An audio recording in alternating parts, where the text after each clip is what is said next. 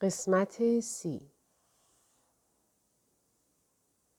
در همان روزهای مرگ فرمانفرما رضا شاه به امیر خسروی رئیس سابق بانک ملی که حالا وزیر مالیه شده بود و میلی به آلمان ها داشت دستور داد که پرونده نفت را بگشاید.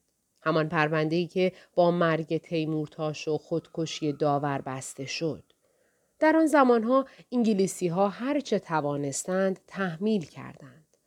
قزاق سوادکوهی که از معادلات جهانی بیخبر بود و اینک بدون مشیر و مشاور خود را تصمیم گیرنده می‌دید با شروع جنگ تشخیص داده بود که وقت امتیاز گرفتن از انگلیسی هاست.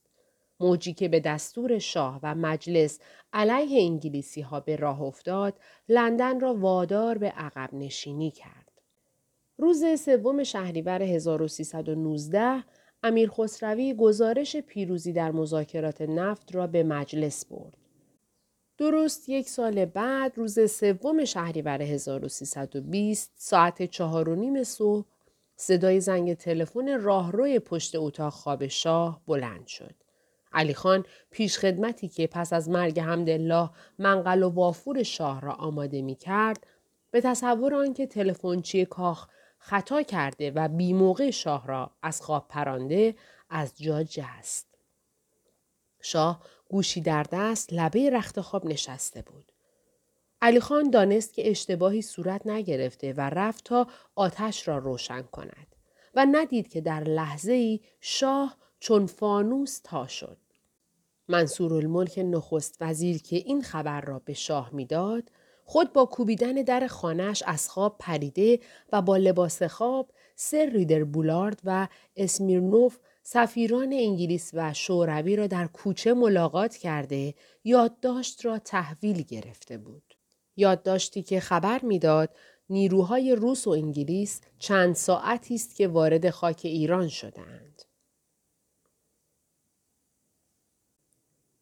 تا فردا کسی حمله متفقین را به ایران با سرنوشت رضاشاه پیوند نداد. اما فردایش که در شهر پیچید که شاه تفرعون را کنار گذاشته و خود به خانه فروغی رفته آشکار شد که چیزی در حال شکستن است. دو روز بعد دیگر هیچ خبری نمی توانست از شادمانی و رقص ایران تیمورتاش در روستای جنگل جلوگیری کند. آنها خبردار شدند که روزها آمدهاند و فرماندهان ارتش می گریزند. سرور و سلطنه نگران جان بچه ها بود و بچه ها شادمان از آن که در میافتند قاتل پدرشان به زاری افتاده است. و این همان حالی بود که مریم در تهران داشت. بچه های خوانین بختیاری که دیگر صبحش به نظمیه نرفتند و صدها مالک و صاحب زمینی که رضا شاه از خانه و زندگی جدایشان کرده بود همین حال را داشتند.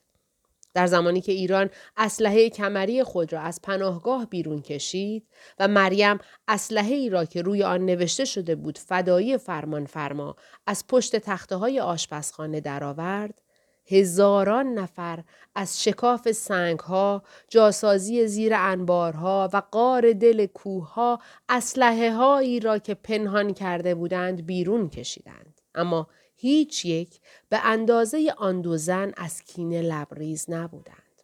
شاید فقط مزفر فیروز با آنها قابل قیاس بود.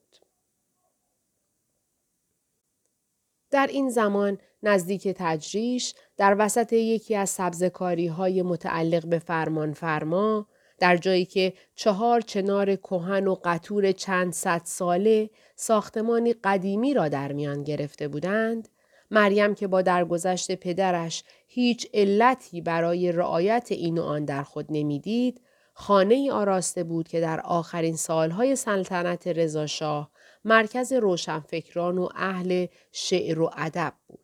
کتابخانه بزرگ و مجهز که صدها کتاب فارسی و فرانسه و خطی و دست نوشته در ردیف قفسه ها با سلیقه جا گرفته بود. محوطه باغ با آن چنارها و خیابان شنی دورگرد در اندازه با باغ فرمان فرما که اینک قصرهای سلطنتی و کاخ مرمر در آن رویده بود برابری نمی کرد ولی سلیقه‌ای در آن به کار رفته بود که آن را به کرسی نشین یکی از مارکیزهای اروپایی شباهت می‌داد. ورودی این مجموعه با گلدان بزرگی تزئین شده بود که همواره در آن گلهای شاداب با سلیقه چیده شده بود. اگر اشرف دختر شاه در کاخ خود که به سبک خانه های فرماندهان نظامی آلمان ساخته شده بود در حلقه قراولان و دو سگ بزرگ انگلیسی هر روز گردش می کرد و در هر بار گذر از مقابل اتاقک نگهبانی سربازی پا به زمین می کوفت در باغچه مریم بیت و فنگچی و سگ و نگهبان چیزی جریان داشت که همه اهل هنر را جذب می کرد. سهشنبه ها از اولین ساعات بعد از ظهر آنها سر می رسیدند و چون از وسط آن چهار چنار می گذشتند و در میان کتابخانه ای که کم نظیر بود می توانستند راحت و بی تکلف بگویند و بشنوند. شعری تازه بخوانند. از کتابی که تازه در فرنگ به در آمده بگویند. اخبار جنگ اروپا را به هم رد و بدل کنند و گاه صفحه ای روی گرامافون بوغی بزرگی بگذارند که گوشه ای از سالن نشسته بود. در وسط سالن فرش بزرگی جلوه داشت که حاشیه اش نشان می‌داد که دکتر قاسم غنی آن را به مریم خانم فرمان فرماییان هدیه کرده است. دستباف چشم نوازی کار هنرمندان قالیباف مشهد.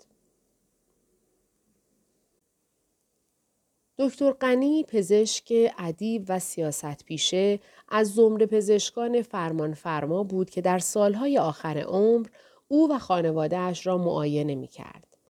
او از کسانی بود که از زمان تیمورتاش به سفارش شاهزاده افسر با دربار پهلوی معنوس شده و این را حفظ کرده بود. در روزگاری که مریم با شوهر و فرزندانش در مشهد بودند و اسفندیاری به تب مالت مبتلا شده بود، دکتر غنی که در مشهد بود از جانب فرمان فرما مأموریت یافت که از دامادش مواظبت کند. در آن زمان او در جریان تب و تابهای زندگی مریم و شوهرش بود. دختر دردانه فرمان فرما را به بازدید اطراف خراسان می برد. از جمله به حسین آباد و ایادت کمال الملک و یا بازدید توس و مقبره فردوسی. بعد از بازگشته به تهران نیز دکتر غنی این روابط را حفظ کرده از جمله میهمانان سهشنبه های خانه مریم بود و در آنجا شعری از حافظ می‌خواند و یا با مدد از حافظه خود اشعاری به جای می آورد. محمد حجازی عضو دیگری بود. چنانکه عبدالحسین نوشین هنرمندی که می توانست دقایقی چند از تئاتر یونان و گذشته تعذیه در ایران سخن بگوید. میزبانی که باقی چنین آراسته کتابخانه چنان بزرگ در اختیار جمع صاحب ذوق و ادب قرار داده بود نه که خود شعری نمی سرود و نمی خاند بلکه زبانی تند و آتشین داشت که حتی محمد حسین میرزا برادر بزرگش را هم می آزرد. تیمسار که از فرنگ برگشته و جریده می رفت تا هیچ ای به دست حکومت و شاه ندهد تنها کسی از خانواده فرمان فرما بود که به هنر و ادب علاقه ای نشان می‌داد و برخلاف ظاهر نظامی و خشک و تشریفاتی خود در جمع سهشنبه ها حضور یافت. روزی که متفقین به ایران حمله آوردند دوشنبه بود. فردایش در جمع سهشنبه ها که خلوتتر از همیشه بود تیمسار فیروز بیش از بقیه حرف و سخن داشت. او سالها در روسیه و در مدرسه نظام نیکولا همزمان با تیمورتاش درس خوانده و تاریخ جنگ های عالم را یک به یک تدریس کرده و خوب می‌دانست. فرو ریختن ارتش ایران در نظرش امری عادی و طبیعی بود. اگر محمد حسین میرزا علمی و جدی درباره ارتشی که ظرف چند ساعت از هم پاشیده بود سخن می گفت، صادق هدایت یکی دیگر از ستایشگران مریم تعنه ها و لطیفه ها داشت که درباره تیمسارهای چادر به سر و در حال فرار بگوید. قطعه ای به تنز از ساخته های هدایت در همین روزها خوانده می‌شد که هنوز تکمیل نشده بود و در آن حکایت دلاک قزوینی و امیر لشکر گفته می‌شد. مریم با خنده مخصوص به خود ریسه می رفت.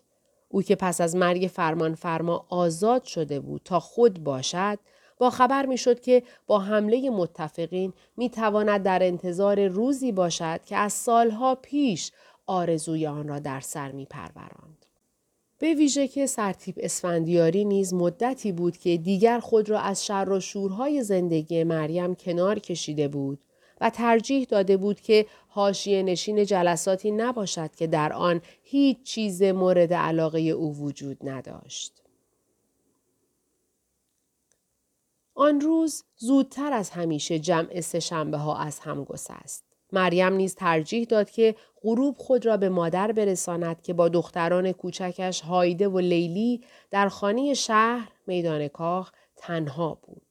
مریم به هر جا می رفت و هر کار که می کرد در خانه مادر اتاقی و جایی برای خود داشت.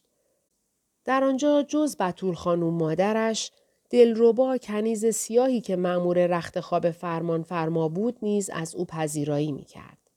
دلربا همان بود که با مرگ فرمان فرما آنقدر بر سر کوفته و گیزهای خود را کنده بود که می گفتند عقل از سرش پرید. از میان هشت کنیزی که فرمان فرما روزگاری خریده بود این یکی صندوقدار و محرم شاهزاده بود و اینک حضورش برای مریم یادآور رنجهای روزهای آخر عمر پدر. در یک هفته تا سهشنبه بعد چیزی از جلال و جبروت پایتخت شاهنشاهی پهلوی باقی نمانده بود. نه فقط در خانه فرمان فرما بلکه در خانه های دیگر هم آنها که اسلحه ای و وسیله دفاعی در جایی پنهان کرده بودند می توانستند آن را از پناهگاه به در آورند. چنانکه در ایالات دورتر از پایتخت نیز افراد به شکاف کوهها و قعر چاهها رفته و آنچه را از ترس مأموران پهلوی مخفی کرده بودند بیرون کشیدند. اینکه در فاصله یک هفته ترس همگان ریخت به چند عامل بستگی داشت. یکی همان بود که مریم و ایران هر دو شبها از طریقش با دنیا مرتبط می شدند. رادیو از روز سوم شهریور شنوندگان برنامه فارسی رادیو لندن به ناگهان هزاران نفر شدند. و دیگر شهرها که در کمتر از یک روز هرج و مرج و خود باختگی در آن چنان شد که بیخبران را نیز خبردار کرد که تندیس قدرت رضاشاهی ترک برداشته است. صفهای دراز در برابر نانوایی ها که پانزده سالی بود دیده نمی‌شد، یله شدن سربازان و بازماندن دهان سربازخانه ها که تا یک هفته پیش عبور از جلوی در آنها وحشت می آفرید، خانزاده های تبعیدی در تهران هنگام خروج از شهر سربازان پابرهنه ای را می دیدند که کنار جاده ها گدایی می کردند تا بتوانند به وسیله خود را به خانه پدر برسانند. توفنگ ها، کامیون های ارتشی رها شده بودند و اسب های آخر نظام در خیابان ها دنبال علوفه می گشتند. و در چنین حالی نظمیه که دهان همه را از ترس بسته بود به جادویی بی اثر شده رئیس بی اطوفتش سه روز بود که در کاخ حاضر می‌شد تا بلکه دستور بزن و ببند از زبان رضاشاه صادر شود و نشد. در سومین روز رکن الدین مختاری سرپاس مأموریتی دیگر یافت. انتقال خانواده سلطنت به اصفهان. دستور اکید این بود که مسئولیت با شهربانی است. کاملا محرمانه بماند. خبر را منوچهر برادر کوچک مریم آورد که دوره سربازی خود را میگذراند و در دواخانه نظام به کار مشغول بود. خبر این بود. امشب رضاشاه و خانوادهش فرار می کنند به اصفهان. ساعتی بعد اولین کامیون سربسته از خیابان کاخ بالا آمد و از مقابل چشم مریم گذشت که در بالکن خانهشان به تماشا ایستاده بود. در زمانی که بقیه خانواده فرمان فرما در جستجوی چاره بودند و وحشت زده از حجوم سربازان روسی به تهران دنبال تیمسار فیروز می گشتند تا از او صلاح کار را بپرسند، مریم به خیابان رفته بود تا نظارگر فرار کسی باشد که او را مسبب بدبختی خانواده، کشتن برادر و مرگ و عذاب پدرش می‌دانست. اولین فریاد از گلوی جوانی بیرون زد. مرده باد پهلوی. در این زمان ایران و مهرپور از خانواده تیمورتاش در راه بودند تا خود را زودتر به تهران برسانند و شاهد فرار قاتلان پدر خود باشند. ایران کلتی در بغل داشت. به کرشمه روزگار جاها عوض شده بود. اشرف هول زده و بیتاب طلا و جواهرات خود را جمع می کرد و لباسهایش را از کمد بیرون می انداخت تا نوکران در صندوق بیاندازند. تاج الملوک وحشت زده روی مبل افتاده بود و کیفش را در بغل فشار می‌داد. بر انگشترش یک انگشتری با نگین درشت بود که جایش قبلا در جواهرات سلطنتی بود. جواهرات و طلاهای به درآمده از گنجینه اقبال و سلطنه، سردار معزز بجنوردی، سپه سالار و دیگران در اینجا و آنجا جاسازی می‌شد. در محبته کاخ همه چیز به هم ریخته شده بود. آن طرفتر در کاخ ملک اسمت نیز او با چهار فرزند پسرش که این چند شب از مدرسه شبانه روزی مخصوص به در آمده و با او بودند گریه کنان به این در و آن در می‌زد. آغازی دیگر روزی که سرانجام رضا شاه کاغذی به فروغی داد تا متن استعفانامه او را بنویسد سه هفته از حمله متفقین به ایران و ورود نیروهایشان میگذشت. آخرین شب اقامت او در شهری که با منتهای خشونت آن را ساخته بود برایش شب دلگیری بود. همچون تمام آن سه هفته نخفت. نیمه های شب بود که برخواست و به نگهبانی کاخ دستور داد یک جیب برایش آماده کنند. صادخان راننده و علی خان پیش خدمتش رفته بودند تا با خانواده خود خداحافظی کنند. جیب از کاخ مرمر بیرون آمد و خیابان کاخ را رو به شمال طی کرد. برگهای خشک پاییزی در خیابان ساکت سرگردان بودند. چونان روح او. از چهارراهی که در هر گوشش کاخ خالی یکی از فرزندانش بود گذشت و از برابر خانه‌ای که در آن مریم در اتاق طبقه بالایش خفته بود. او اگر می‌دانست در آن غرق شبانه قاتل نصرت و دوله و به زعم او پدرش بدون محافظ میگذرد کینه خود را به ترتیبی خالی می‌کرد رضا شاه در تاریکی شب ندید که نرده های خانه قوام و سلطنه را رنگ زدند. قوام پانزده سال بود که این خانه را در نگشوده و در انتظار این روز بود. در تقاطع خیابان کاخ با بلوار شاهرضا به راننده دستور توقف داد. آن طرفتر سرهنگ علوی مقدم معاون فرمانداری نظامی تهران ایستاده بود و چون سرخی آتش سیگار کسی را دید که از جیب پیاده شد جلو رفت و شاه را شناخت. شاه مستعفی به علوی مقدم فرمان آزاد داد و خود در وسط بلوار به راه افتاد. این خیابانی بود که او بر شمال شهر کشید. دانشگاه تهران را در کنارش ساخت. بولواری که در یک سوب میدانی ختم می شد که تاریخ تولد او را بر خود داشت 24 اسفند و در سوی دیگرش میدانی که نام عروس خود را بر آن نهاده بود فوزیه او اینک سلطنتی را رها می کرد که آن را به بهای کشتن صدها تن و بیخانمان کردن هزاران نفر حفظ کرده بود و خوب می‌دانست دستهای پسرش برای گرفتن چنین فولاد گداخته چقدر ضعیف است. هیچ عاملی جز تهدید به حضور نظامی روزها و دستگیریش توسط آنها نمی توانست او را وادارد که از آن اتاق سری و قفلدار پشت دفتر مخصوص چشم بپوشد. در آن اتاق چهل و چهار هزار سند منگولدار وجود داشت که تقریبا هیچ کدام از آنها را صاحبان اصلی به می نفروخته یا نبخشیده بودند. پنجاه سال از روزی که برای نخستین بار وارد این شهر شد میگذشت. سی سال نخست را در نظر می آورد. همه فقر و حادثه و هیجان و آن روز برفی را که با سید زیا وارد شهر شد و در ارکان حرب جا گرفت. و اینک تمام اینها را وامی نهاد. پیر و شکسته بود. وقتی به روزها فکر می کرد با خود می گفت آنها از سر خون تیمورتاش نخواهند گذشت. وقتی به فکر انگلیسی ها می افتاد به یادش می افتاد که چند شب پیش بی بی سی اعلام کرده بود که به زودی خاطرات ژنرال آیرونساید منتشر می شود. آنها می‌خواستند انتقام سال پیش را بکشند. در دلش تنها یک امید وجود داشت. کاش هیتلر در جنگ برنده شود.